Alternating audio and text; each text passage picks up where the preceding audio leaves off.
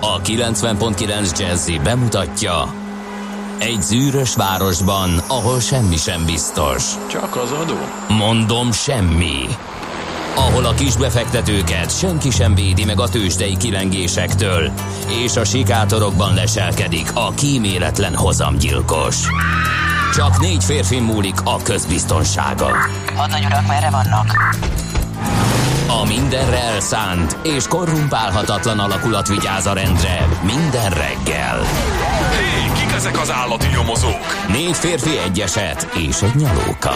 Ács Gábor, Gede Balázs, Kántor Endre és Mihálovics András.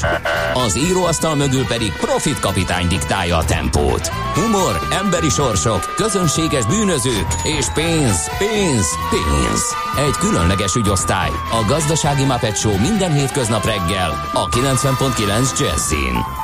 De is figyelj, ne csak a bárányok hallgassanak. De miért? Ha nincs pénzed azért, ha megvan, akkor pedig azért. Millás reggeli. Szólunk és védünk. Szép jó reggelt kívánunk, kívánok a kedves hallgatóknak. Ez a Millás reggeli itt a 90.9 Jazzy Rádion. Március 13-a van péntek, tehát a hét utolsó napja, és fél hét múlt kettő perccel, amikor is hozzáfogunk, hát kollégáimmal a műsor készítéséhez, de műsorvezető társam az nincs, mert hogy mint legutóbbi alkalommal most is sikeresen megkavarták a kollégák a beosztást, úgyhogy egyedül maradtam. Úgyhogy innen is látszik, hogy ki a legnagyobb lúzer a stába, kivel lehet ezt eljátszani, és főleg hányszor. Na mindegy, én Gede Balázs vagyok, úgyhogy én mindent meg fogok tenni azért, hogy egy szokásosnak megfelelően izgalmas és jó, tartalmas millás reggelit készítsünk így kora reggel. 0630 20 10 909 ez az SMS, WhatsApp és a Viber számunk. Hát egyelőre a koránkelők nem keltek korán, vagy legalábbis korán keltek, de nem üzentek, mert hogy a szokásos csapat D-kartás szerelmes futárjának még nem üzentek semmit, úgyhogy várom majd tőlük is az üzeneteket, meg persze mindenkitől, aki az utakon bármit lát, ugye el szoktuk mondani, hogy nyilván a dugó torlódást is az nagy segítség, hogyha esetleg kerülő utakat tudunk javasolni, de nyilván az is információ, hogyha valahol lehet menni, és éppen, hogy nem kell kerülni, mert hogy a szokásoshoz képest esetleg jobban járható az adott útszakasz, ezek majd ki fognak derülni, hogyha tájékoztattok minket, illetve ha írtok, és akkor azt beolvasva visszaosztjuk ezt az információt az autós társadalomnak, hogy tisztában legyenek a dolgokkal. Na nézzük, kiket köszönhetünk, köszönhetünk a mai napon. Ajtony és Krisztián névnap van ma. Nagy szeretettel köszöntjük e név, vagy ezen nevek viselőit, és természetesen, ahogy az lenni szokott, megint egy pár sorban mindenféle érdekes név, Arvidok, Lizandrák is ünnepelnek ma Szalvadorok, illetve nem tudom, ugye, hogy ezt most Salvadornak kell mondani, mert hogy ugye a magyar keresztnév mm, szabályzat valami olyasmit mond, ugye, hogy kiejtés szerint kell uh, írni a neveket, tehát el tudom képzelni, hogy az a Salvador az Salvador. Soltok, Rodrigók is ünnepelnek ma, uh, úgyhogy köszöntünk mindenkit nagy-nagy szeretettel. Egyébként az ajtony, Ugye Ajtony vezérről ismerős lehet ez a név, más híres Ajtony, hát még a Wikipédia sem sorol, úgyhogy elég ritka, szorványosan előforduló névről van szó, török eredetű viszont, régi magyar férfi név, és a jelentése arany, aki nem tudta volna, én sem tudtam egyébként, most néztem utána. Na, nézzünk akkor egy-két születésnapost is. Irinyi József, magyar hírlapíró és műfordító, a márciusi ifjak tagja az 1848-as, vagy 8, március 15-én kitört Pesti forradalom követeléseit összefoglaló 12 pont ötletadója volt ő, és első változatának megfogalmazója, országgyűlési képviselő Irinyi János öccse. 1822-ben született ezen a napon, március ö, 13-án. E, aztán nézzük, Kodolányi János, magyar író, újságíró, 1899-ben született ezen a napon, nagy kedvencem ő. E, sok izgalmas, érdekes történelmi regényt írt, de gyakorlatilag minden műfajban alkotott van novellás kötete. E, megítélése időnként kétséges, néha szélső jobb, meg szélső balra lendült politikai nézeteit illetően, amiket legalábbis a szélső jobb oldalit később bevallotta, hogy, hogy az egy félresiklott gondolat volt tőle, vagy, vagy eszmeiség, de mindazzal együtt a munkásságát érdemes tanulmányozni, mert kiváló és termékeny írója volt a magyar irodalomnak. 1960-ban született Adam Clayton, a YouTube basszusgitárosa, és Liu Shaoang, olimpiai bajnok, magyar rövidpályás gyors kocsijázót is köszöntjük ma, hiszen 1998-as Jézus, hogy van ilyen évjárat, március 13-i születésű. És akitől majd az első zenét fogjuk, vagy fogom lejátszani, az Tompos Kátya, Nyászai Majri Díjas magyar színésznő, Isten értese sokáig, 1983-ban március 13-án született ő. Um, Néztem a hőmérőt, a, a kocsiban 11 fokot mutatott, és érdekes volt, mert uh, korábban az időképen a maximum hőmérsékleti értékeket vizsgáltam, hogy mi várható mai napon, és az is 11 volt. Úgyhogy néztem egy ilyen részletesebb jelentést, és bármilyen furcsa, de most van a napi maximum hőmérséklet, és az majd elkezd hűlni ugye 8 fok felé egészen uh, délutánig, aztán majd este egy komolyabb lejtmenetbe kapcsol, egészen 5 majd a holnap hajnali 2 fokig egyelőre ez az előrejelzés. Uh, úgyhogy ez hőmérsékletügyileg a helyzet. Jaj, és egy nagyon fontos dolgot elfelejtettem, a híres események rubrikában is van egy uh, bejegyzés a mai napra. Ugyanis 1838-ban ezen a napon, március 13-án Pestet elönti az árvíz.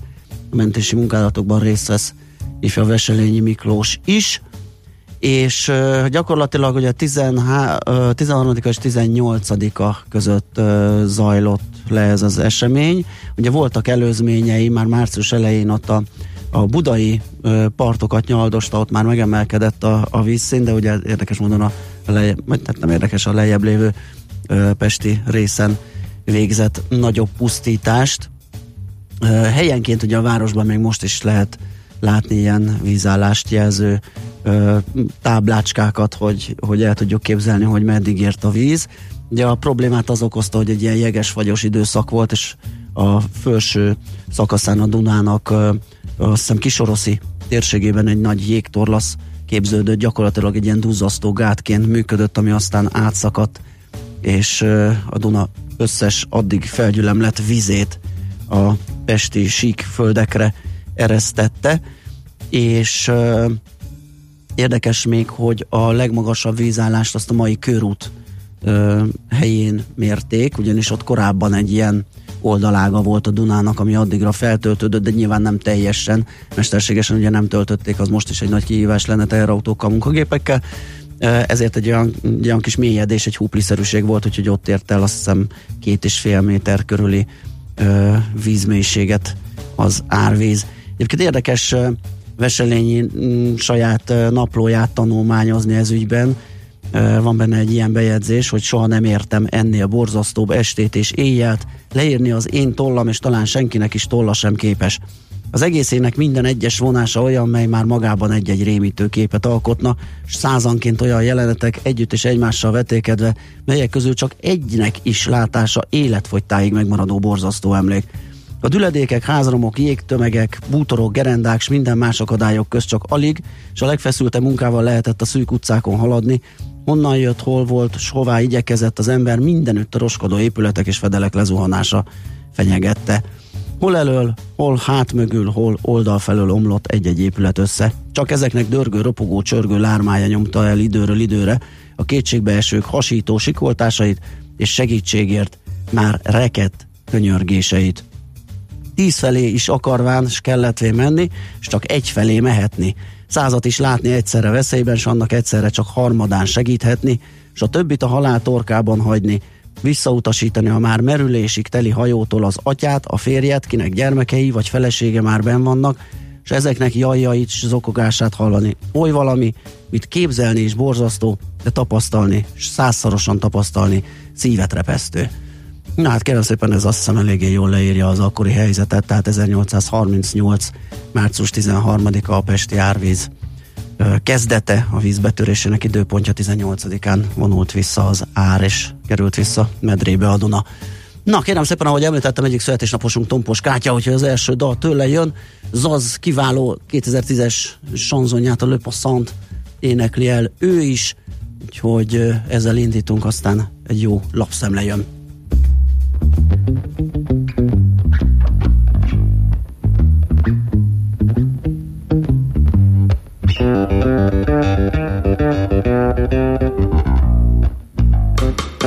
Les passants, passants, je passe mon temps à l'écart des pensées, leur propre cède, leur corps laissé, leur passé se dévoile dans les pas, sans se soucier. Hmm. Que suspicieuse à la vue, je perçois le jeu de pan. Leurs visages comme des masques me font l'affaire répugnant. Que faire semblant, c'est dans l'air du temps. Passe, passe, passera, la dernière restera. Je m'en je m'en pareil. Passe, passe, passera, la dernière restera.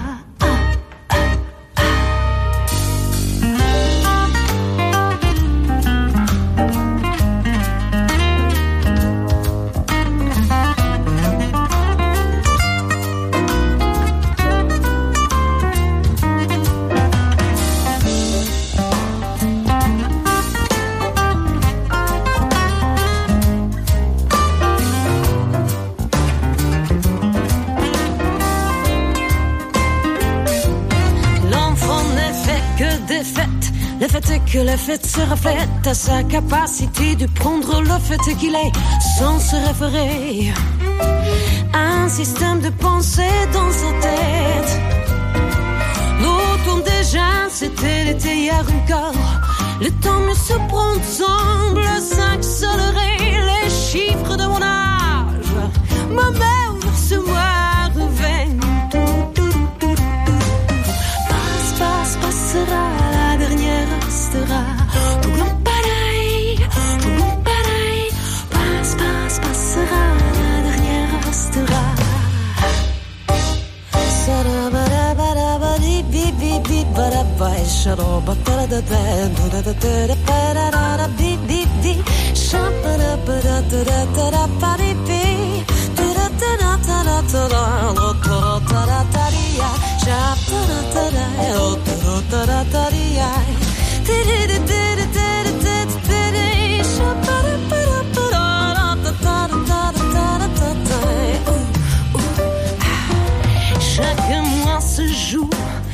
cycles différents. C'est marrant, c'est Raymond qui m'anime à travers tant d'un état à l'autre. J'oscille inexorablement. Par les temps, je cours à l'équilibre. Chaque jugement se jambes dans la direction à suivre sur ces choses en moi à changer qui m'empêchent d'être libre. Les voix se libres s'exposent dans les vitrines, le glissent, trempent, se confondent et s'attirent irrésistiblement. Par les temps, je cours à l'expression. Chaque émotion ressentie me donne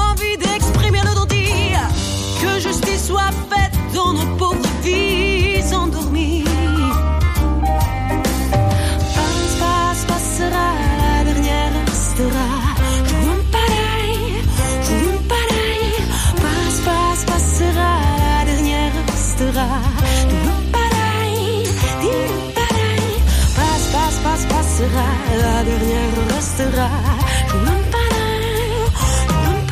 Passe, passe, passe, passe, passe, passera, la dernière restera. Ez a millás reggeli itt a 90.9 Jazzin, és elkezdtek szállingózni az üzenetek. Azt írja valaki, mintha a WhatsApp nem működne, de működik. A Pasaréti út, Bimbo út, Margit híd, Lehel út, Hungária út, Suhanós, ezt Robi írta. És a- ja, előtte még azt veled vagyunk, Balázs kitartást írja Robi, nagyon helyes, köszi, köszi szépen. Ö, Szöke kapitány azt kérdezi, hogy ö, mi villog velem szemben. Hát ezt nem tudom megmondani, most ránézek itt a live közvetítésre, meg a monitorra, és ö, mentünk egy gyors kört, körbenéztünk a stúdióba, és nem látunk villogó dolgot, viszont azt is kérdezi egy ö, hallgató, most hirtelen nem találom, hogy hova lett, hogy mögöttem, ugye az ablakban látható egy erkély, hogy ott történik-e néha valami, hát azt ne akarjátok megtudni, azt tavasz, nyár felé valószínűleg be kell takarnunk, mert ott néha egy idősebb hölgy szokott napozni, úgyhogy azt majd valahogy ö, majd megoldjuk. Aztán táncosék írják, jó reggelt és kitartás szólóban is a legjobbaknak nincs szüksége műsorvezető társaknak, de kedvesek vagytok. Motta di Livanzában az utak üresek, amúgy is, de manapság meg pláne. Hát ezt el tudjuk képzelni. Uh, igen, Fergábor kérdezte ezt, hogy mi, mi, mi történik a hátam mögött. Aztán, kedves Balázs, szerintem elég menő egyedül műsort vezetni. Nem lúzerség, ez kitartást írja Vronski. Ja, hát igen, csak az, hogy, hogy mindig kinek jut ez a megtiszteltetés, én csak arra, arra mondtam, hogy velem lehet akképpen kibabrálni mindig, hogy hogy egyedül maradjak, de köszönöm szépen ezeket a kedves szavakat. Jó reggelt Balázs, kiválóan lehet közlekedni Budapesten. 17 perc, a 12. 14. kerület. Szép napot kíván Anett, én is neki. Aztán Robi írja, igen, veled vagyunk, és hajrá Balázs, veled vagyunk, Viktor hallgat, hát ez nagyon kedves, köszönöm szépen. Redus is írja, hogy jó hétvégét, kitartást, 0630 20 10 909, ezekre az üzenő eszközökre, SMS-re, WhatsApp-ra, Viberre jöttek az iménti írások. Na nézzünk a lapokat. Tegnap olvastam a Quibiten egy cikket, a, ha az ember egy kiló liszt helyett tizet vesz, az nem pánik, hanem racionális döntés. Ez felkeltette a figyelmemet, ugyanis én magam is valami ekképpen uh, gondolkodom erről, hogy ez a tőzsdei, egyébként pont, pont tegnap emiatt uh, vettem számba, hogy a 26. tőzsdei évem kialakított egy olyan gondolkodást, ami arról szól, hogy ne azt akarjam kitalálni, hogy mi történik, hanem legyen arról egy sejtésem, egy elképzelésem, vagy, vagy adjak valaminek egy nagyobb esélyt, és az oda vezető utat ilyen kockázat, ö, haszon, ö, elv alapján próbáljam meg bejárni, figyelve arra is, hogyha nagyon nem az történik, amit én elgondoltam. Na most ez is egy ilyen hasonló helyzet, és nekem az volt a meggyőződésem, hogy azért, mert valaki egy kicsit készletezik, felhalmoz azokból, amiket alapvetően amúgy is elhasználna, legyen az tészta, meg rizs, meg olaj, meg WC papír, az, az nem feltétlenül egy pánik, és nagy örömmel találkoztam ezzel a gondolattal ebben a cikkben.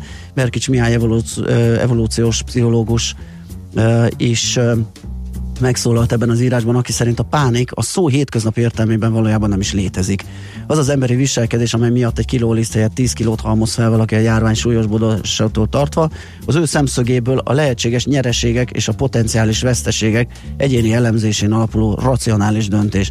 Azaz senki nem veszít semmit, ha 10 kiló lisztet tárol otthon, míg annak akár súlyos következményei is lehetnek ránézve, ha egyet sem tud venni a boltban, amikor szüksége lenne rá. Ez természetesen ugye egy racionális, racionális mértékű felhalmozásról szól, nem arról, amit esetleg néha látunk a bevásárlókosorakban, és ilyen hát számításom szerint ilyen egy hónapra is készülnek ö, polgártársaink ö, egy, egy rosszabb világra. Úgyhogy erről, tehát pánikról, ö, pánik helyzetek kialakulásáról, az abban való viselkedésről lehet olvasni ebben a Quibites cikkben. Aztán a napi.hu ma reggel azzal fog indítani, hogy Trump rontott a koronavírus helyzeten. Két gigászi összecsapásnak lehetünk tanulni, a koronavírus világjárvány összeütközésbe került az amerikai nacionalizmussal. Rossz hír a nativista nacionalizmusnak, hogy a pandémia, akár csak a zene nem ismer határokat, ezért nem lehet határzárakkal legyőzni. Ugye itt Edward Luce, a Financial Times USA-val foglalkozó publicistája arra gondol, hogy ugye Trump nem egyszer ilyen külföldi vírusként bélyegezte a koronavírust, és hogy ez kintről jött, le kell zárni a határokat, nem beengedni, ugyanúgy, mint a mexikói migránst, és és mondott egyébként ennél cifrábakat is, ami nem tett jót a, a, a, az ő pozíciójának, tehát egy amerikai elnök így próbál nyugtatni, hogy szerinte ez egy demokrata találmány, és az ő elnöki megbuktatását hivatott szolgálni. Hát ezek bizony nem a legerősebb intézkedések, még verbálisan sem. Szóval erről szól a cikk, a napi.hu ma reggeli vezetője, erről a publiról, és ezt lehet ott olvasni. Néztem, hogy a VG, mm, a világgazdaság mivel foglalkozik, és a vg.hu-n lehet ugye ízesítőt kapni az adott lapszám cikkeiből, és itt az osztalék papírból érdemes válogatni címűt vettem elő, és örömmel láttam, hogy a szerzője Buró Szilárd, az a Szilárd, akivel ugye reggelenként találkozunk a tőzsdenyítást, kommenteli az Equilor kiváló ö, munkatársa ő, és hát ahogy a címben is benne van, ugye azt, azt a jó tanácsot adja a befektetőknek, hogy az ilyen pánik idején érdemes ugye ö, osztalékpapírokra ö, spekulálni, azokból vásárolni, ilyenkor ugye megnyúlik az osztalékhozam, amikor az árfolyam esik, és ö, még akkor is, hogyha esetleg egy rosszabb gazdasági környezet jön, és az osztalékot lecsökkentik, akkor is, ö, mármint az adott vállalat, akkor is ad egy olyan biztonságot, hogy ö, ezekkel nagyobb a túlélési esély, és lehet belőlük később egy jó befektetés, mint mondjuk egy spekulatívabb részvényel. Úgyhogy, ö, úgyhogy erről szól a világgazdaság ezen cikke. Na hát körülbelül ennyit gondoltam, úgyhogy jöhet Jazzy Jack, utána pedig megnézzük, hogy tegnap, ami a tőzsdéken történt, hát az, az tényleg sok mindent láttam itt az említett 26 évben, de ilyet még nem.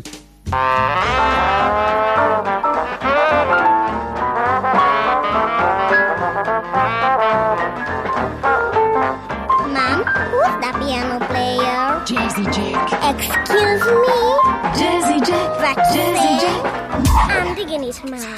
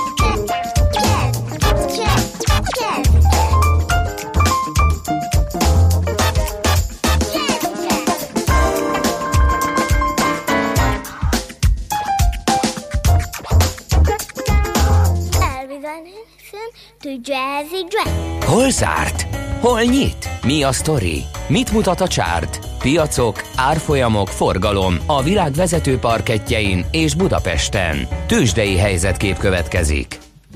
Na hát akkor nézzük, hogy mi volt ez az irgalmatlan pusztítás. Tegnap ugye az eddig sem szerepeltek jól a tőzsdék, de, de abszolút, abszolút pánik helyzet alakult ki. A budapesti értéktőzsdén is többek között 11,5 százalékos esés következett be a piacon az indexben. 32.317 ponton zárt, ez 4.218 pontos mínusz. Döbbenetes.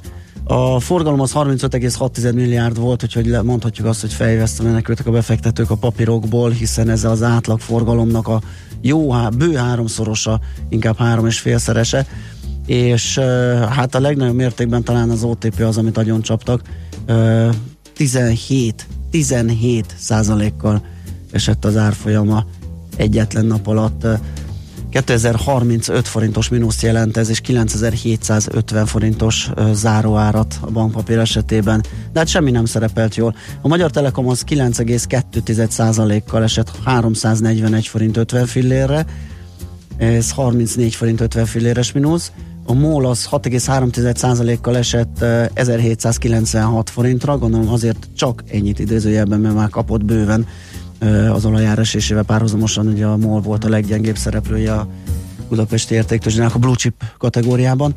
A Richter papírok árfolyama pedig 595 forinttal, vagy 9,2%-kal esett 5910 forintra, úgyhogy itt is méretes volt az akkó, de hát a kisebb papírok között is az Appenin 14%-kal, Cikk Pannonia 12-vel, Opus 7%-kal, Autovalis 7,5%-kal uh, esett, uh, és viszont ami emelkedni fogott, fogott, emelkedni tudott, az a Masterplast, amely tegnap egy hírrel örvendeztette meg a befektetőit, egy németországi üzemet vásárolt, és 30 forinttal 4 forint 80 fillérrel emelkedett, és ez nem véletlen, ugye ez önmagába véve ez a hír valószínűleg ebből pánikba elsikkadt volna, de egy olyan tetőfólia gyártóüzemet vásárolt, ami alapanyagú szolgál a maszkokhoz is, és valószínű, hogy ebben a környezetben ez okozott a befektetőknek örömet, és cuppantak rá a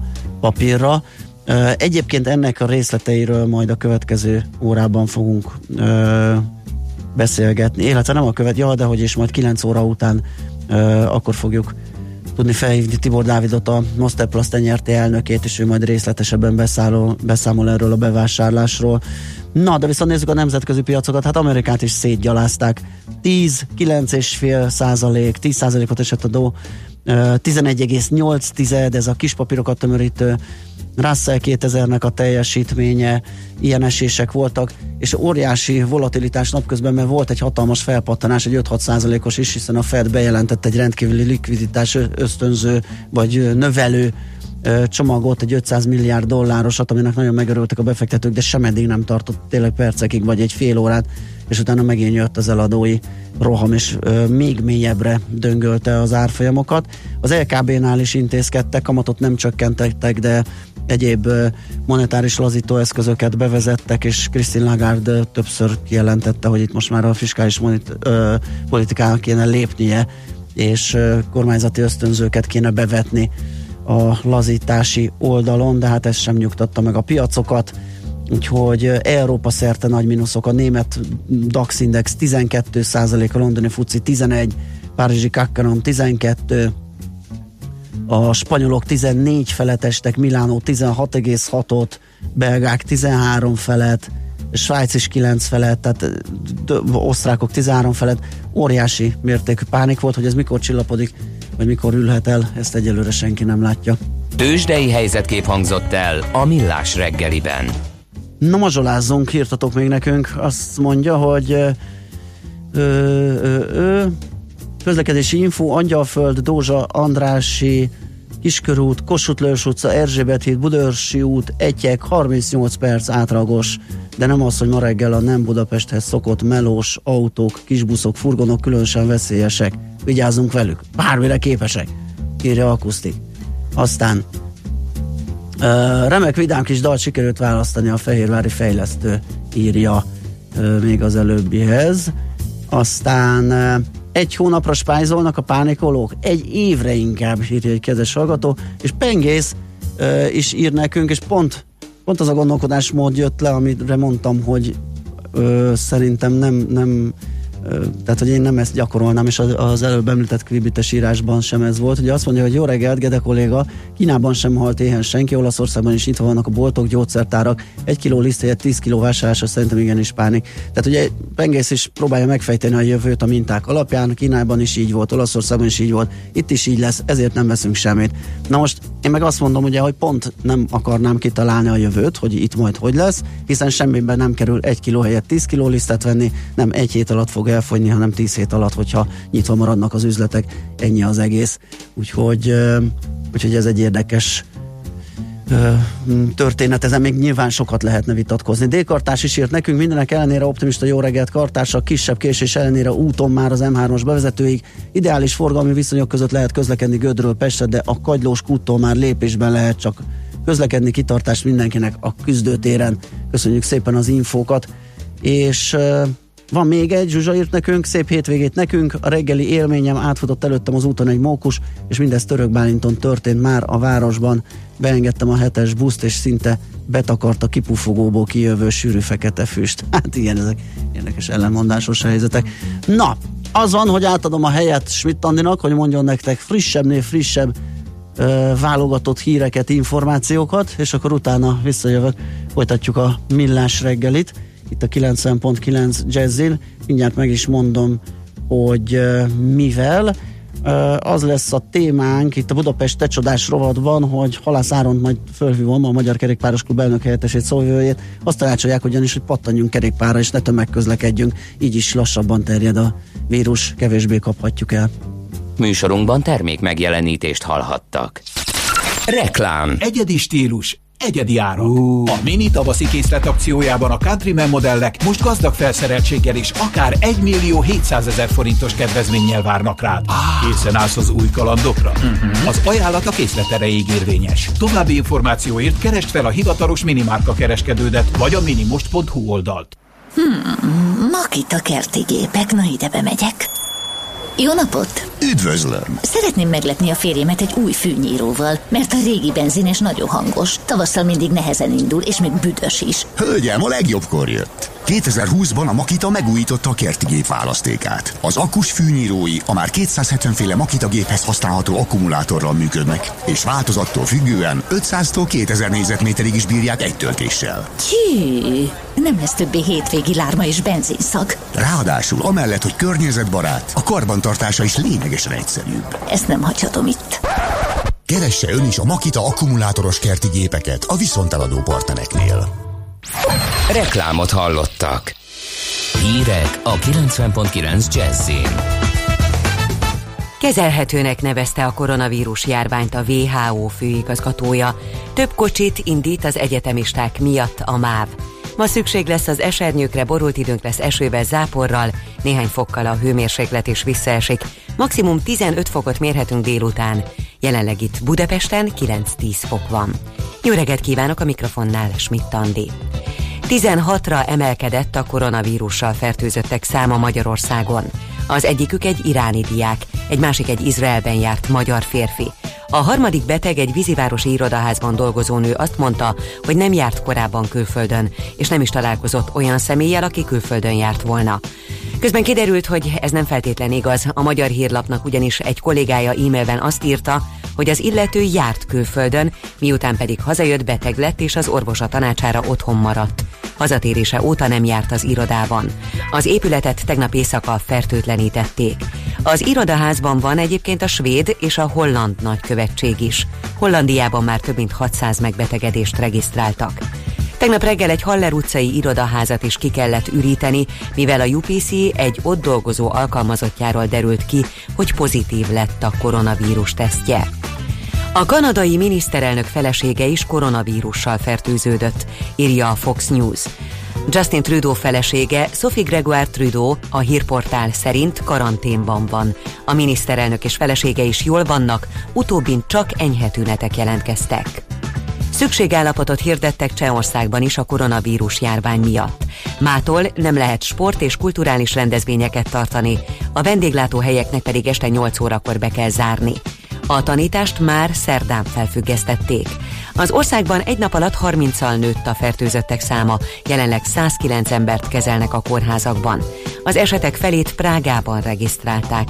Szlovákiában is bezárják az összes iskolát és óvodát, szociális és kulturális intézményt, valamint lezárják a repülőtereket. Minden átkelőn bevezetik a határellenőrzéseket. A kötelező otthoni karantén mindenkire vonatkozik 14 napra, aki külföldről tér haza. Eközben drámaian megugrott a koronavírus halálos áldozatainak száma Olaszországban. Egy nap alatt csak nem 200-zal 1016-ra emelkedett. A fertőzöttek száma 15 ezer fölött van. A vírus európai gócpontjának számító Olaszországot vesztegzár alá helyezték. Bezárták a boltokat, csak az élelmiszerüzletek és a gyógyszertárak lehetnek nyitva. A rendkívüli intézkedés egyelőre két hétre szól. Kína egészségügyi bizottsága mindeközben tegnap hivatalosan bejelentette, hogy az országban elmúlt a koronavírus járvány. A kínai Wuhan január végén helyezték vesztegzár alá, a héten viszont már néhány vállalat újra indíthatta a tevékenységét a városban. A WHO főigazgatója kezelhetőnek nevezte a világjárványán nyilvánított koronavírus fertőzést. Leszögezte azonban azt is, hogy mindent meg kell tenni a tovább terjedés megelőzéséért.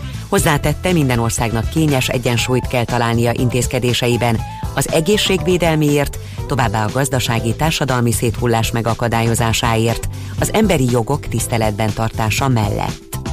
Plusz kocsikkal indítja egyes járatait a MÁVA mai napon az egyetemek, főiskolák és kollégiumok bezárása miatt.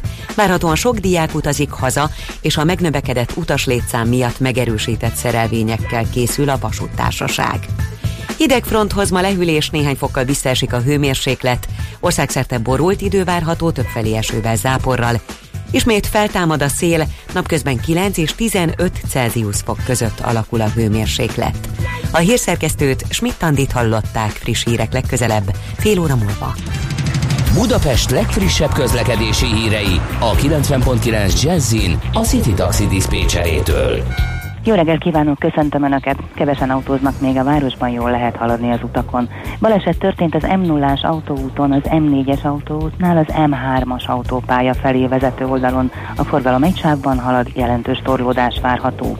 Világháborús bombát hatástalanítanak az Erzsébet híd lábához közeli területen, így ma reggel lezárják az Attila utat és a Krisztina körutat, a Dózsa György tér és a Döbrentei tér között, illetve lezárják a Döbrentei teret, a Naphegy utca egy-egy szakaszát, valamint a Kereszt utcát, ahol a tűzszerészek dolgoznak. Az érintett területen belül már 8 órától korlátozásra és hosszabb menetidővel kell számolni. Darúzás miatt nem lehet behajtani a harmadik kerületi Gyula utcába, a Bivajos utca és az Igló utca között. A Tétényi út befelé vezető oldalán pedig vízvezetéket javítanak a Bigszáli utca után, ezért lezárták azt. További jó reggelt és jó utat kívánunk! A hírek után már is folytatódik a millás reggeli, itt a 90.9 jazz Következő műsorunkban termék megjelenítést hallhatnak.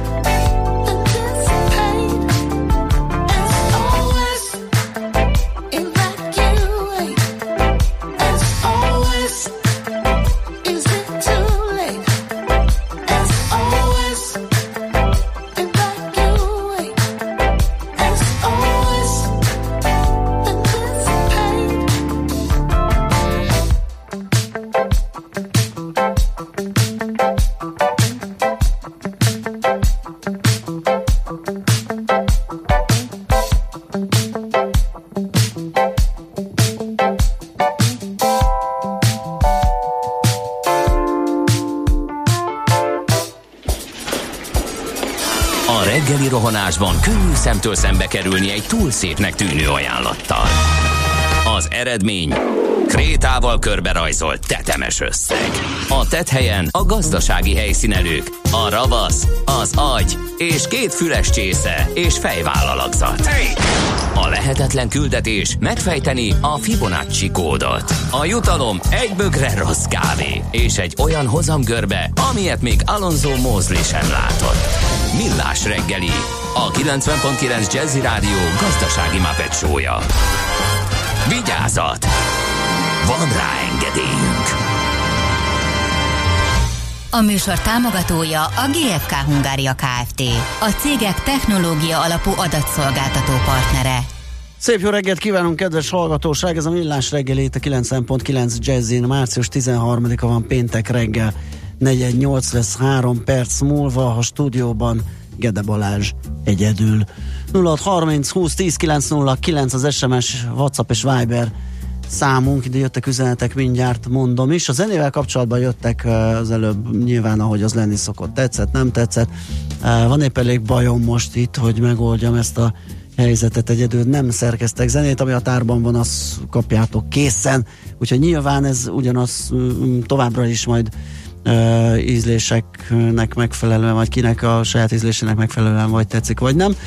Úgyhogy a zene az így uh, megy, a tartalomért azért lehet uh, számon kérni is akár, uh, ahogy ezt uh, meg is tette egy hallgató, majd mindjárt megkeresem, csak előtte mondjunk egy kis közlekedési infót.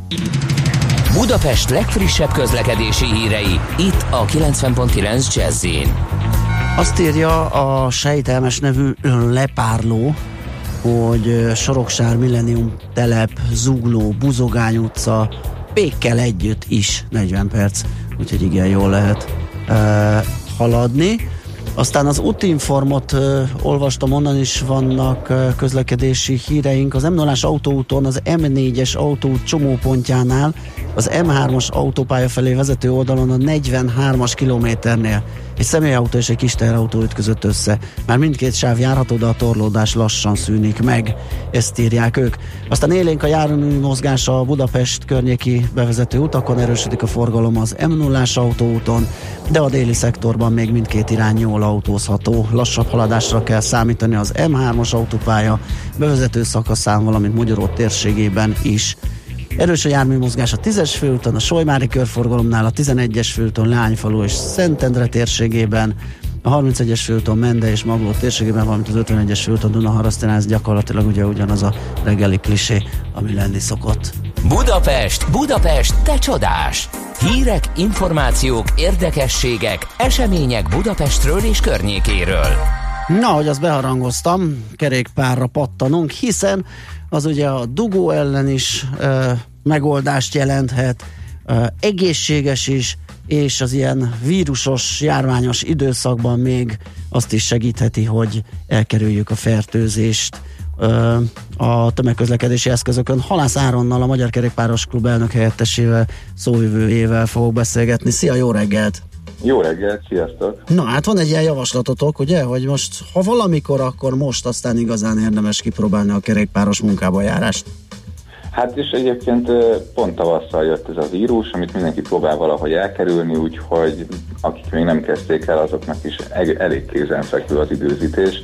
Arra gondoltunk, hogy senki nem tudja, mennyire fog ez elfajulni. Tegnap azért már ugye irodaházakat ürítettek ki, kiderült, hogy majdnem egy hétig mindenféle védőfelszerelés nélkül gyógyítottak egy beteget a János kórházban. Uh-huh. Tehát azért kicsit vannak ilyen aggodalomra okot hírek, mindenki próbálja valahogy elkerülni, hogy ő hogyan legyen beteg, vagy hogyan ne adja át másnak.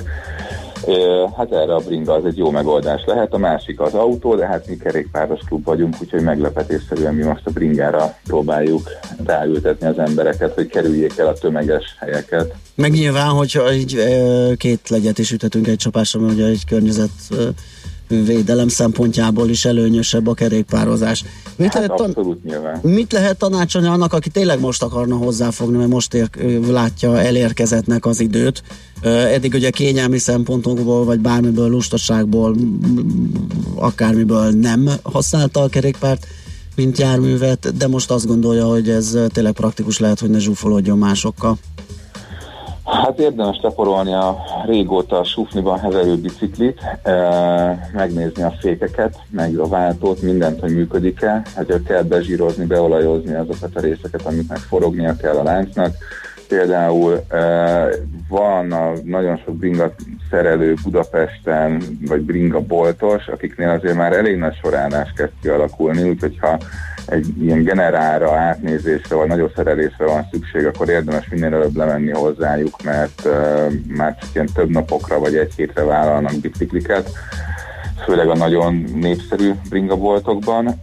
Viszont van a kerékpáros klubnak egy kisokos nevű kiadványa, amit most nyilván nem adunk kézbe senkinek, de az internetről le lehet tölteni a kerékpárosklub.hu per kisokos oldalról, és abban azért bringa vásárlástól kezdve ilyen mindennapos tanácsokig, az összes ilyen kérdéses vagy releváns vonatkozó kresszabályt összegyűjtöttük, és nagyon sok olyan nem szabályozott, de gyakorlati tanácsot is beletettünk, ami ilyen színes-szagos ábrákkal, rövid leírásokkal elmagyarázza azt, hogy mikre kell odafigyelni.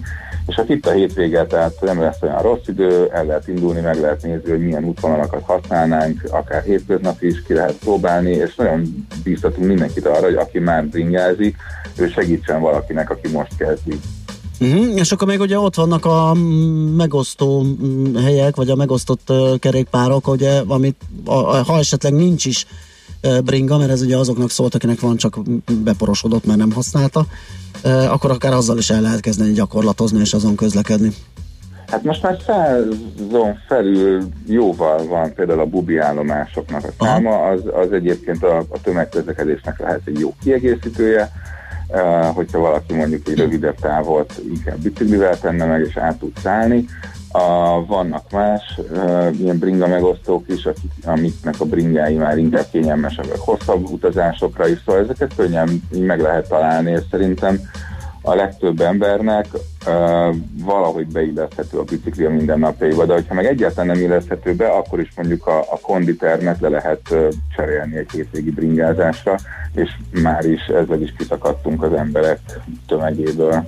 Világos, hát ezt csak mi is támogatni tudjuk ezt a gondolatot. Mondjuk előttem is nagy feladat állna ilyen szempontból Dél-Budáról bekerékpározni, de az egy ilyen jó 30-35 km oda-vissza, úgyhogy ezt még Volt nem látom. 12 éve egy BKV sztrájk, amikor uh, nagyon sokan ültek biciklire, és nagyon látszott, hogy, hogy akkor próbálják ki, akkor indulnak el, és egész nagy távokat is megtesznek az emberek, mert akkor éppen nem volt BKV.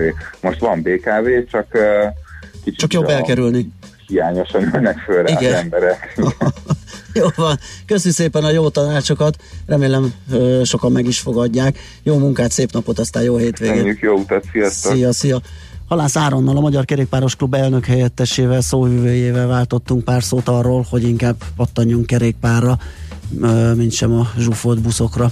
Nekünk a Gellért hegy a Himalája. A millás reggeli fővárossal és környékével foglalkozó rovata hangzott el.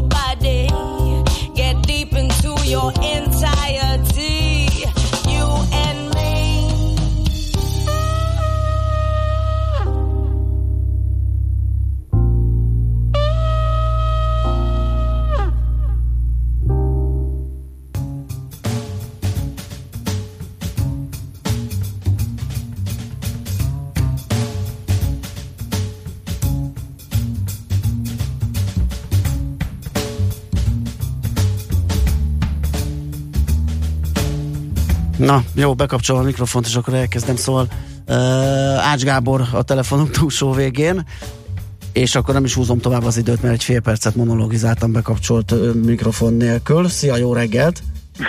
Jó reggelt! És sem hallottam semmit, csodálkoztam, Ugye? hogy mi, mi Én meg olyan jól elmondtam, olyan klassz bevezetőt találtam ki, aztán jöttem rá, hogy az égvilágon senki nem hallhatta. Na mindegy, most már nem kezdem el. Na, jó. Csodák, ennyire halk lenne a zene, vagy csak én süketültem meg, de akkor kiderült, jó. Igen, itt egyedül nincs elég kezem, ez a problémám. Na figyelj csak, hát ugye klasszikust idézek, hogy a turisztikai szezonnak az idei évre kampó, és ez valószínű, hogy nem csak itthon, hanem azért így akárhova nézünk itt a koronavírus miatt, hogy a légitársaságok, hotelek, hajók, tehát az égvilágon mindent érint. Hát igen, ezt körülbelül két hete megmondtuk mi is, tehát azért ez nagyjából látszott abban a pillanatban. Hát ez körülbelül a, a, az orosz, de hogy is orosz, az észak-olasz lezárások másnapján látszott, illetve hát ugye beszéltünk már mi is a műsorban többször is, amikor az apartman kiadók egyesület elmondta, hogy mekkora visszaesés van, sorozatos lemondások vannak, meg ha csak átgondolja az ember, hogy ki az, aki ilyenkor még vesz repjegyet, turista nem vesz, Cégek letiltották, mindenki átáll, amennyire lehet távmunkára, úgyhogy a vírussal kapcsolatban is ugye mondtunk alapforgatókönyveket, amelyekre a piac is reagált, vagy am- amit a piac annak vett, most ahhoz képes negatív eltérés volt, mert több országban is gyorsabb lett a föllángolása a vírus terjedésének, mint amivel ez alapforgatókönyv számolt. Úgyhogy az emberek részéről, illetve a cégek részéről teljesen racionális reakció. Egyébként két hete is ezt mondtuk, hogy akkor elhalasztjuk a utazásokat biztonsági jogokból, nem veszünk semmit. És a nagy kérdés az, hogy akinek megvan a jegye, akkor ő elinduljon vagy ne induljon el. Tehát aki tudja, az lemondja értelemszerűen. És akkor erre mi a mm, szolgáltatóknak a reakciója? Igazából nagyon nem tud lenni semmi. Akik likviditási válsággal küzdenek, ők próbálnak eh, áttaló megoldásokat keresni, eh, szaladnak a bankjukhoz, eh, illetve az államtól várják a segítséget, mert az továbbra is áll, hogyha ez a válság, illetve hogyha a vírus lefut nyárig, akkor egy átidaló likviditás bővítő, segítő intézkedésekkel át lehet az alapvetően jól működő, vagy kicsit kifejtettem működő cégeket, amivel el lehet kerülni eh, a csőd hullámot. Ami nagy ellentmondás van a rendszerben az az, hogy eh, gazdaságilag ugye az lenne a jó, hogyha ez minél gyorsabban megtörténne, és mondjuk tisztában látnánk akár egy, egy-két hónap múlva, hogy jaj, akkor fölélegzünk, túl vagyunk rajta.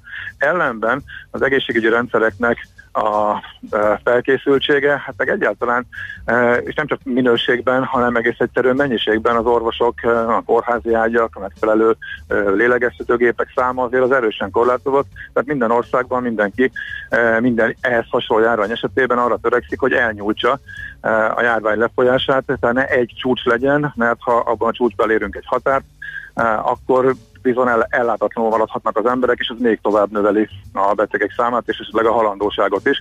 És ugye itt az Intel példa, Olaszországban átlépték ezt a, a szintet, azért most mindenki vadul az, az, azért küzd, hogy megelőző intézkedésekkel elnyújtsa a válságot. Na ez viszont eh, nagyon nem jó a turizmusnak, és alapvetően a gazdaságnak sem, de ebben a dilemmában, hogy akkor most mire mi az elsődleges érdek, azért ez egyértelműen nyert, hogy megfékezni a válságot, megelőző intézkedésekkel, akár ideiglenesen recesszióba döntve a gazdaságot, és ebbe az irányba haladunk, és ugye Magyarország is ebbe az irányba halad.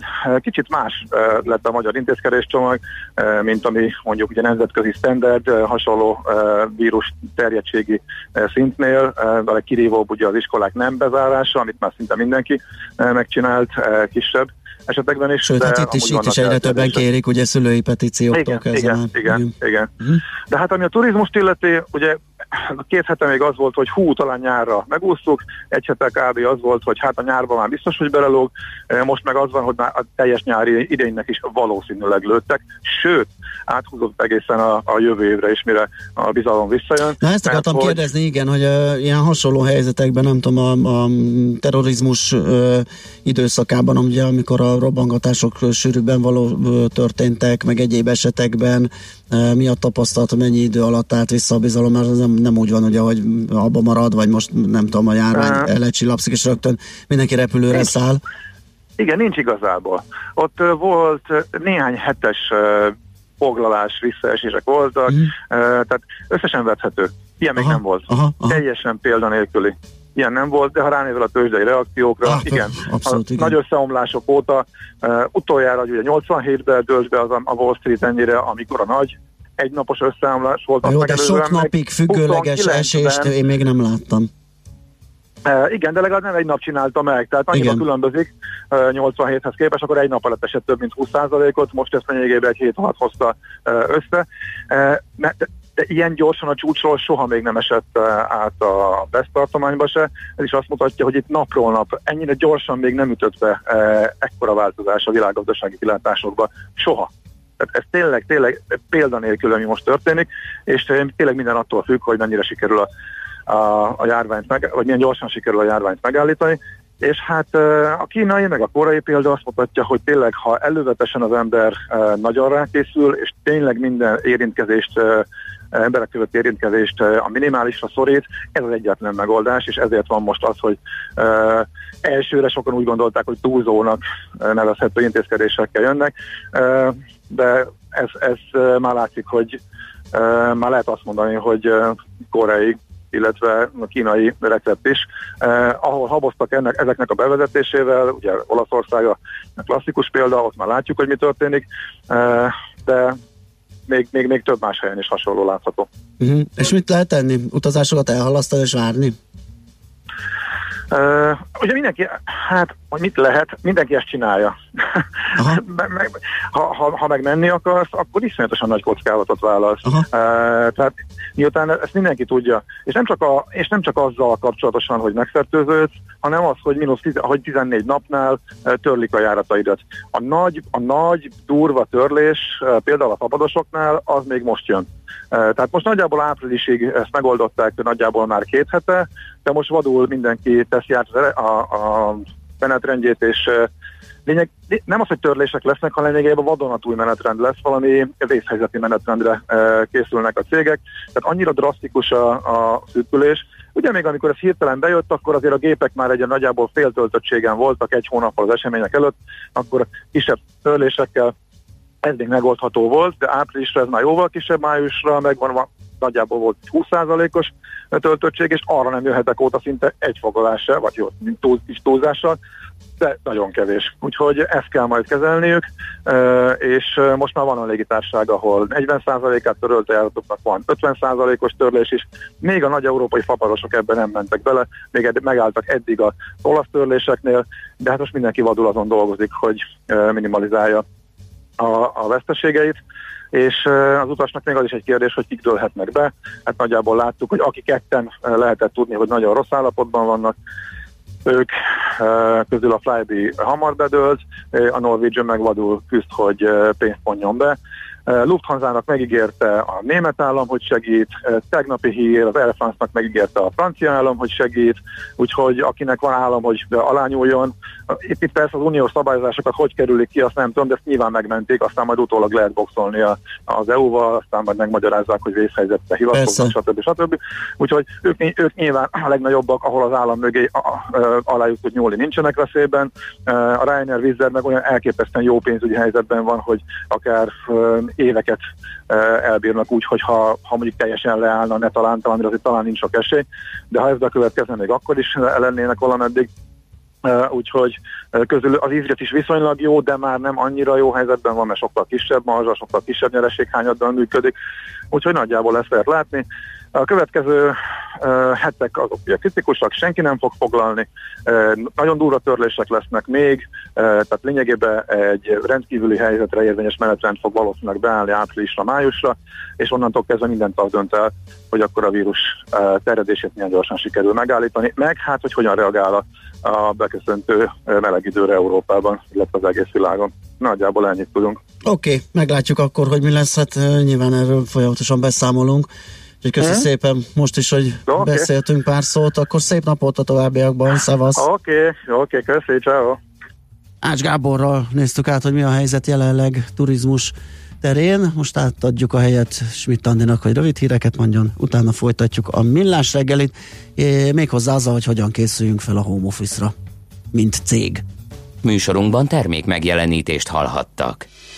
Rövid hírek a 90.9 Jazzin. 16-ra emelkedett Magyarországon a koronavírussal fertőzöttek száma.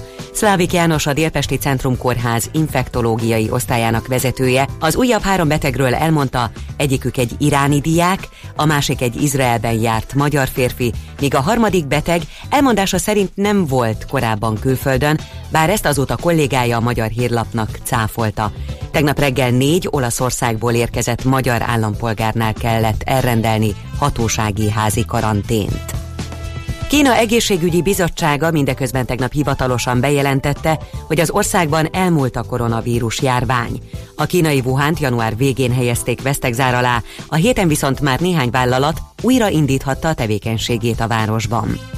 Számos művész nem mond le arról, hogy a közönséghez eljusson a produkciója. A Papagéno kulturális portál együttműködve a nagy játszóhelyekkel folyamatosan frissülő összeállítást közöl azon előadásokról, amelyeknek a veszélyhelyzetben közönség hiány el kellene, hogy maradjanak, azokat viszont mégis megtartják közönség nélkül az interneten. Lesz komoly zene, színház és cirkuszi előadás is. A következő hétvégeken sem lesz kamionstop, közölte az Innovációs és Technológiai Minisztérium. A felfüggesztés célja, hogy az üzletek gördülékenyebben gondoskodhassanak a folyamatos áruellátásról, a készletek feltöltéséről és a vásárlói igények kiszolgálásáról. Tovább esnek az üzemanyagárak, mától a benzin és a gázola is 10 forinttal kerül kevesebb literenként, így 348 és 360 forint lesz az átlagár. Ezzel az elmúlt két hétben a 95-ösnél összesen 35 forint, a gázolajnál 33 forint a mérséklés. Megdőlt a fővárosi melegrekord. Március 12-én még sohasem mértek 21,3 Celsius fokot Budapesten. A tegnap délutáni újpesti mérés előtt 20,5 fok volt a napi csúcs. A pontosan 30 éve Marcaliban mért 25 fokos országos melegrekord nem dőlt meg. Ma viszont hideg fronthoz lehűlést néhány fokkal visszaesik a hőmérséklet, országszerte borult idő várható többfelé esővel, záporral, ismét feltámad a szél is, napközben 9 és 15 fok között alakul a hőmérséklet. A hírszerkesztőt Schmidt-Tandit hallották friss hírek legközelebb, fél óra múlva. Budapest legfrissebb közlekedési hírei, itt a 90.9 jazz Budapesten lezárják várhatóan 10 órától 15 óráig az Attila utat és a Krisztina körutat, a Dózsa György tér és a Döbrentei tér között, mert tűzszerészek dolgoznak. Lezárják a Döbrentei teret, a Naphegy utca egy szakaszát és a Kereszt utcát is. A BKK járatok terelt útvonalon közlekednek, az érintett területen már 8 órától korlátozásra kell számítani. A 3-as és a 69-es villamos nem közlekedik a Mexikói út és a Nagy Lajos Király útja Cobor utca között járműhiba miatt. Pótlóbusz jár a Bosnyák tér és a Mexikói út között. A bevezető utakon tart a reggeli csúcsforgalom. Torlódásra számítsanak az M1-es M7-es autópálya közös bevezetőjén, a Gazdagréti felhajtótól és tovább a Budaörsi úton, a 6-os főúton az M0-ás autóútnál, az M3-as bevezetőjén a Szerencs utca előtt és az M5-ös autópálya fővárosi szakaszán is befelé a Nagy Sándor József utcánál. Erős a forgalom a Hungária körgyűrűn a nagyobb csomópontokhoz közeledve, a Kerepesi úton befelé a Hungária körút előtt, a Rákóczi úton a Barostértől. Kardos Zoltán, BKK Info. A hírek után már is folytatódik a millás reggeli, itt a 90.9 jazz Következő műsorunkban termék megjelenítést hallhatnak. I live in a swing state.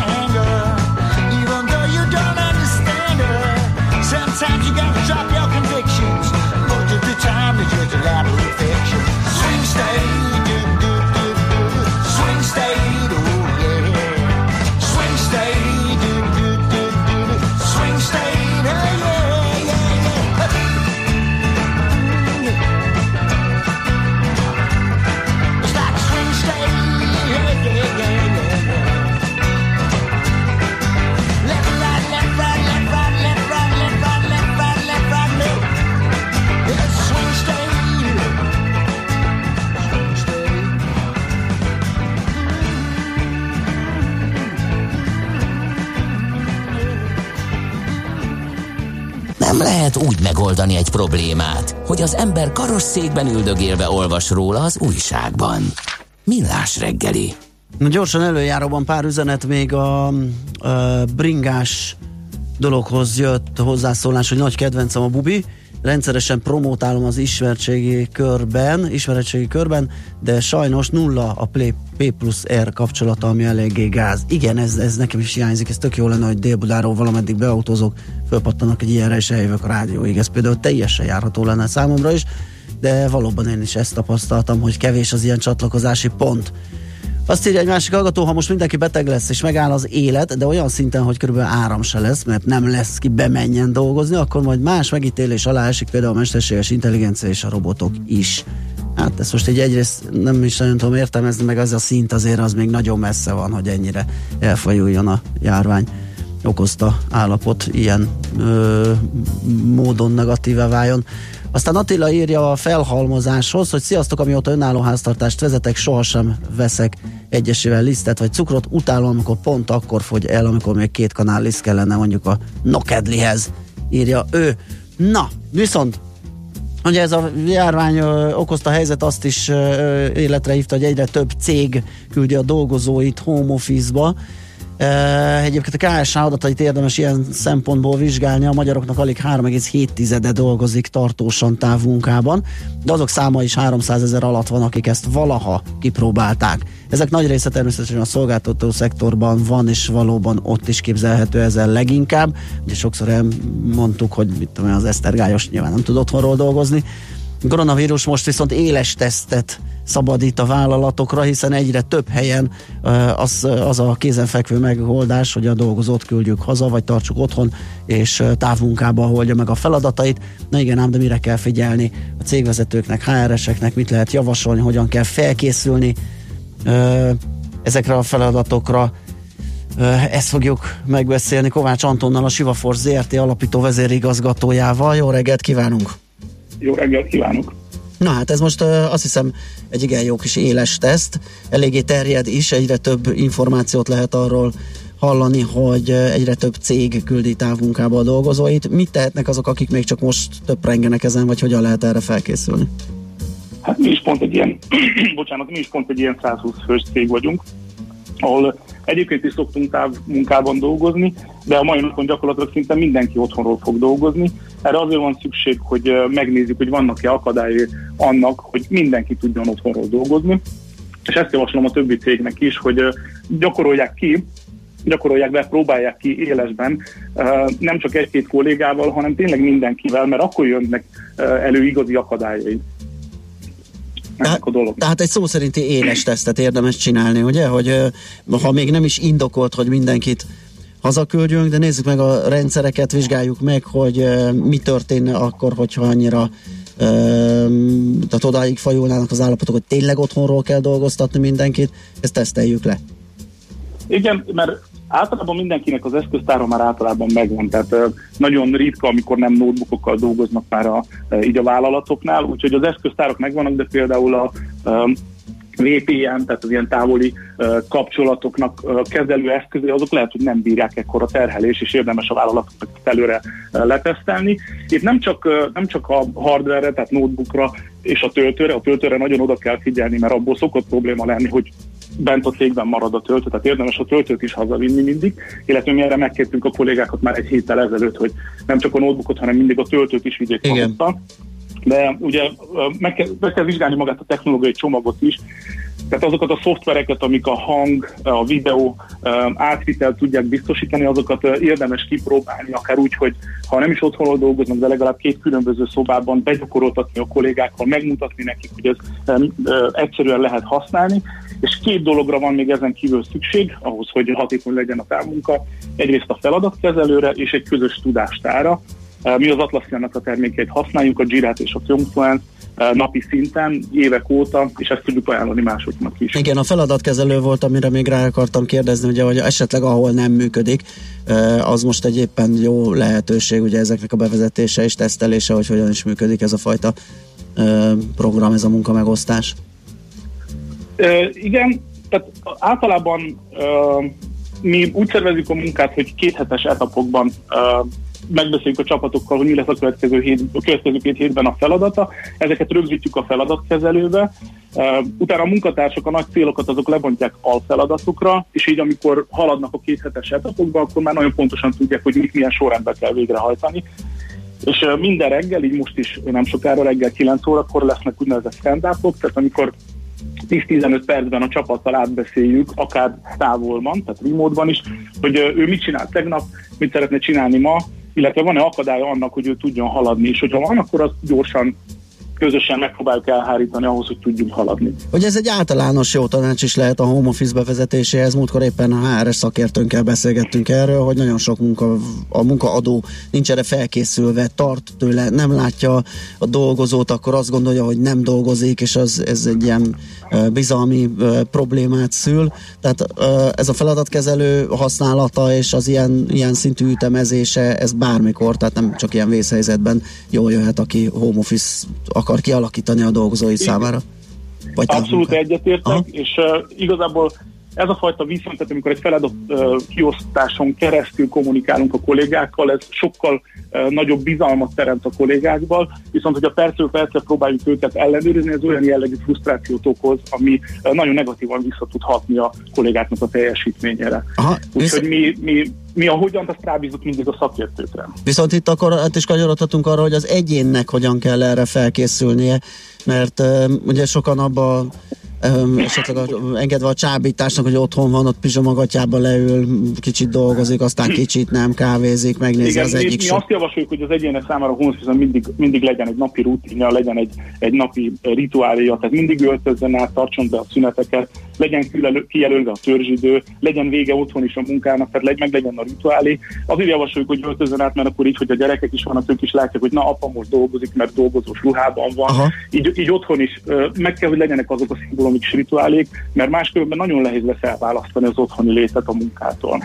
Aha, világos, és hát ugye az is jó, hogyha van erre egy kialakított delegált hely, és nem a nappaliban a tévé előtt ülve laptopozik. Abszolút. És még egy fontos momentum, hogy lehetőséget kell mindig teremteni arra, hogy az otthon dolgozó kollégák azok tudjanak nagyon gyors visszajelzést adni, és hogy a mondjuk 100-120 főnél, hogyha egyszerre 100-120 fő rá, rá elkezd rátelefonálni a főnökre, akkor az nem fog működni. Tehát szükség van még egy olyan szoftver, ami például a státuszlapot használjuk, ez egy saját belső fejlesztés szoftver, ami lehetőséget biztosít arra, hogy akár a kolléga nyomja meg egy pánik gombot, hogyha valami nagyon, tehát valamilyen nagy akadályba ütközön, ami napi szinten jelzi, hogy ő hogy érzi magát, tud-e haladni, világos-e neki, hogy mi a feladat, és akkor így nagyon nagy mennyiségben is nagyon gyorsan lehet feldolgozni 5 perc, 5 perc alatt akár 100 kollégának a vissza. De hát azt, azt szimulálandó, amikor az Open Office-ba odalépünk a kollega asztalához, és megkérdezzük, hogy figyelj, már itt elakadtam, hogy ezzel mi újság van, hogyan tovább. Abszolút. Aha. És mi, mi a vezetőktől azt várjuk el, hogy a vezetők azok a célokat és a feladatnak az értelmét magyarázzak el, és ne, ne, ne, ne azon ugrádozzanak, hogy, hogy akkor másodpercről másodpercre hogyan tudunk őket ellenőrizni a kollégákat, és így, így ha tehát azt tapasztaltunk, hogyha, hogyha értelmen és a, és a feladat és a célon keresztül kommunikálunk a kollégákkal, akkor jelentősen tud nőni a teljesítmény, és a vezetőknek innentől kezdve az a dolga, hogy ők elérhetők legyenek, és segítsenek, ha bármilyen akadály van, vagy technikai tanácsra van szükség, vagy, tanácsra van szükség, és így nálunk is házon belül a vezetőknek van egy saját chat szobájuk, ahol ők elérhetőek, tehát bármikor lehet velük beszélni, akár videókolban, és ez az ő kötelességük most. Világos. Hát nagyon köszönjük, szerintem hiánypótló volt egy ilyen felkészítő, és most ráadásul nagyon aktuális is, úgyhogy köszönöm még egyszer. Jó munkát, szép Én napot, aztán jó pihenést. Viszont hallásra, sziasztok! Kovács Antonnal, a Siva ZRT alapító vezérigazgatójával beszélgettünk, illetve látott el egy kis jó tanácssal mind munkaadót, mind munkavállalót a tekintetben, hogy hogyan is kell felkészülni a távmunkára, a home office-ra.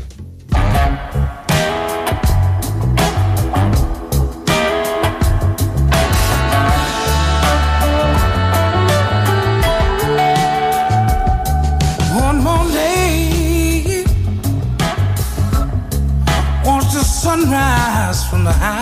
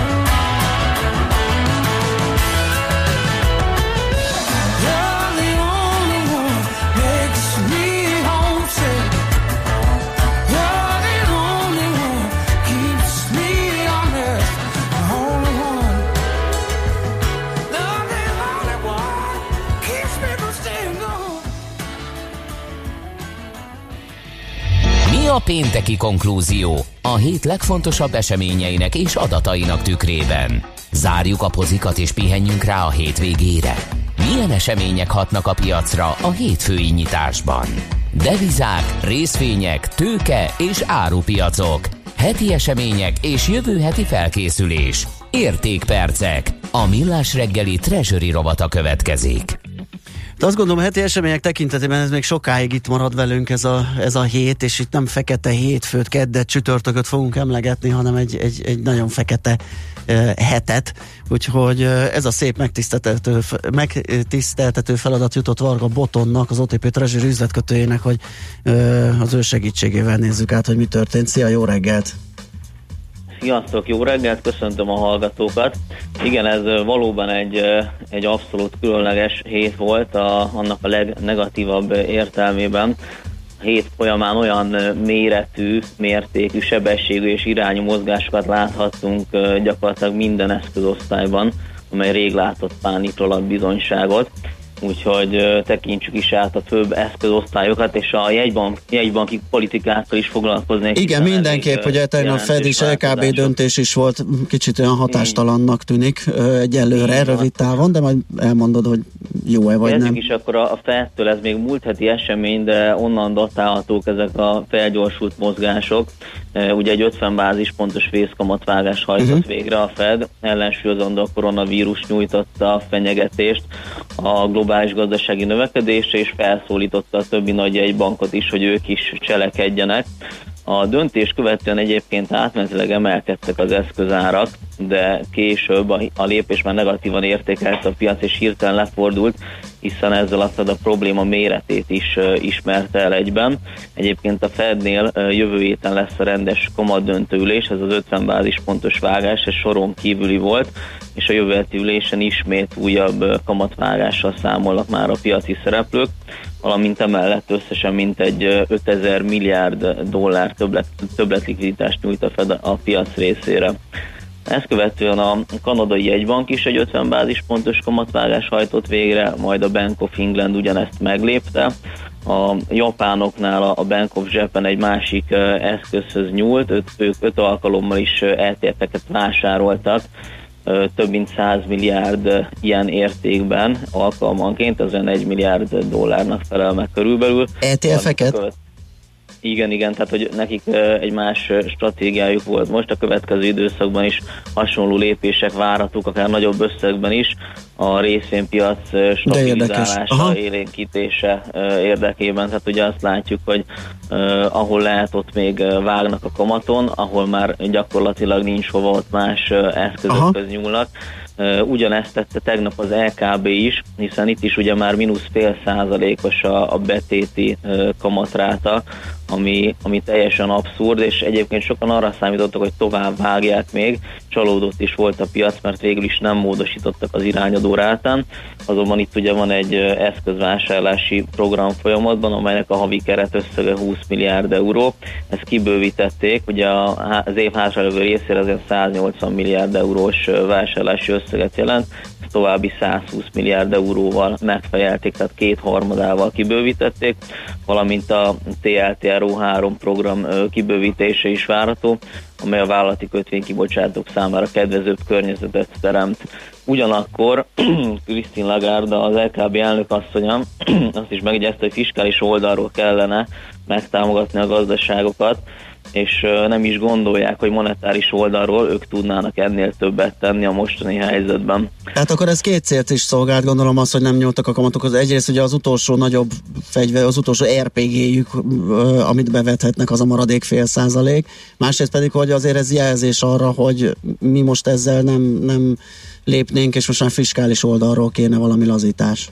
Igen, tehát pontosan erre világított rá, Aha. erről már régebben is többször volt szó, az előde, ugye Mário Draghi is több ponton is jelezte, hogy az eurozóna gazdaságát ilyen irányból lehetne felpörgetni. Hát ugye most annyi változott, hogy ez egy valódi krízis helyzet, ez azóta egy nagyon negatív fejlemény, ami lefolyt az elmúlt két hónap során, vagy három hónap lassan. Úgyhogy itt, itt ideje volt, hogy Lagarde erről is szót ejtsen. Tehát nézzük is meg, hogy ugye ez mit okozott az eszközárakban a világban. Én most kezdeném a, a kötvényekkel, ahol egyértelműen azt láthattuk, hogy a menedék ö, keresés zajlik. Az eurozónában jelentősen nőttek a kötvényszpredek, tehát a német ö, 10 éves állampapírhoz viszonyítva a többi állampapírnak a kamat felára megnőtt, kiemelendő Olaszország helyzete, nem meglepő módon itt volt ugye a legnagyobb hozamemelkedés, és azt láthatjuk, hogy a, hát a tőzsdékről beszélünk, akkor ott talán nem túlzás a, a vérengzés szót sem használni. Tegnapi napon elképesztő esések voltak, az Eurostox 50, Eurostox 600 indexek 12% körüli eséssel zártak. Ez gyakorlatilag minden idők legnagyobb napon belüli esése az európai részvényekben, és itt említeném ismét az olaszokat, ahol csak nem 17%-ot esett a tőzsdeindex index, egyetlen egy nap leforgása alatt. Ez elképesztő mértékű esés, de most kiragadtam az olaszokat, de ö, 10%-ot meghaladó átlaggal estek az európai Igen, ezt a spanyolok is ilyen 15 körül, ilyen rettenet, de a DAX is igen, 10 fölött, a Párizsi is. Hát elképesztő esések vannak. Ugye akkor a buxról is, hogyha egy, egy mondat erejéig ö, kitérünk. Még van egy percünk ö, körülbelül. Ja, tehát hogy gyakorlatilag ott is egy 11%-os esés volt, viszont akkor inkább még a devizapiacra ejtenék egy-két szót, hiszen az meglepő módon az elmúlt két hétben a forint nyújtotta a legerősebb teljesítményt a régiónkban, globális viszonylatban pedig a klasszikus menedékdevizák, a svájci frank, illetve a japán voltak a legjobban teljesítő devizák.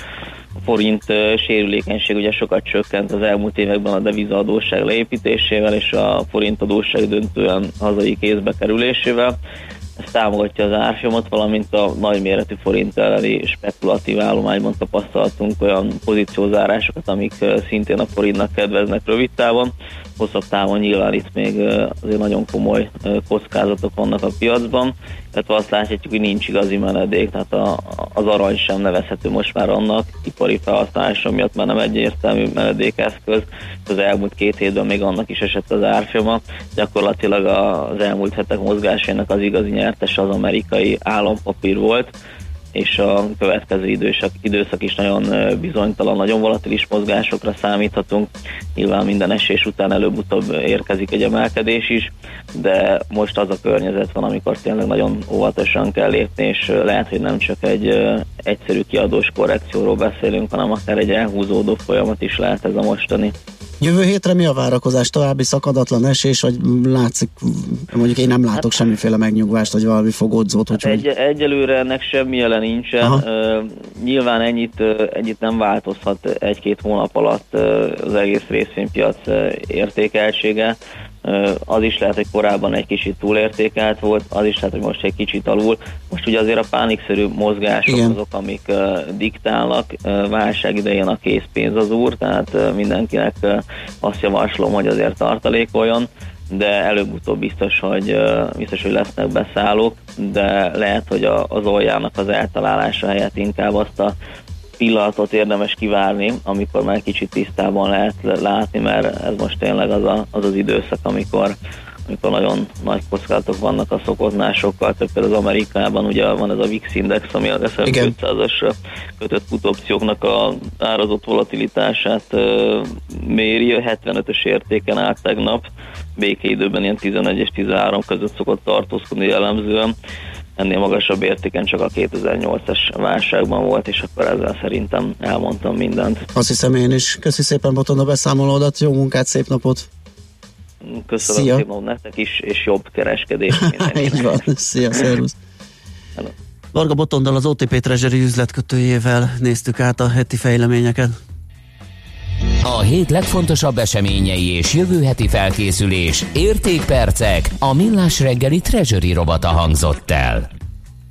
Banános írja, hogy úgy tűnik kevesebben vannak az utakon ma reggel, nagyszerű. Egy hallgató pedig kérdezi, mi az ETF, ugye az előbbi beszélgetésben hangzott el, ez az Exchange Traded Fund, vagyis a tőzsdén kereskedett befektetési alap, és alapvetően indexkövetésre jött létre, ugye például veszük az S&P 500-as indexet, abban 500 féle részvény van, azokat egyesével összemazsolázni, hogyha valaki a piaci átlagot akarja megvenni, az elég körülményes. Egyébként most már nem, mert vannak rá algoritmusok, de azért jöttek lé- létre ezek az alapok, hogy aki az átlagot, tehát az indexet akarja követni, az egy ilyen ETF-be fektetve egyszerűen megteheti. Ebbe, eh, ezekhez nyúlt, ebbe rakott most pénzt a japán jegybank. Megyünk tovább Svitandi híreivel, aztán jövünk vissza, folytatjuk a millás reggelit itt a 90.9 Jazzy Rádión, és eh, egy új egészségügyi, magánegészségügyi szolgáltatásról fogunk beszélgetni.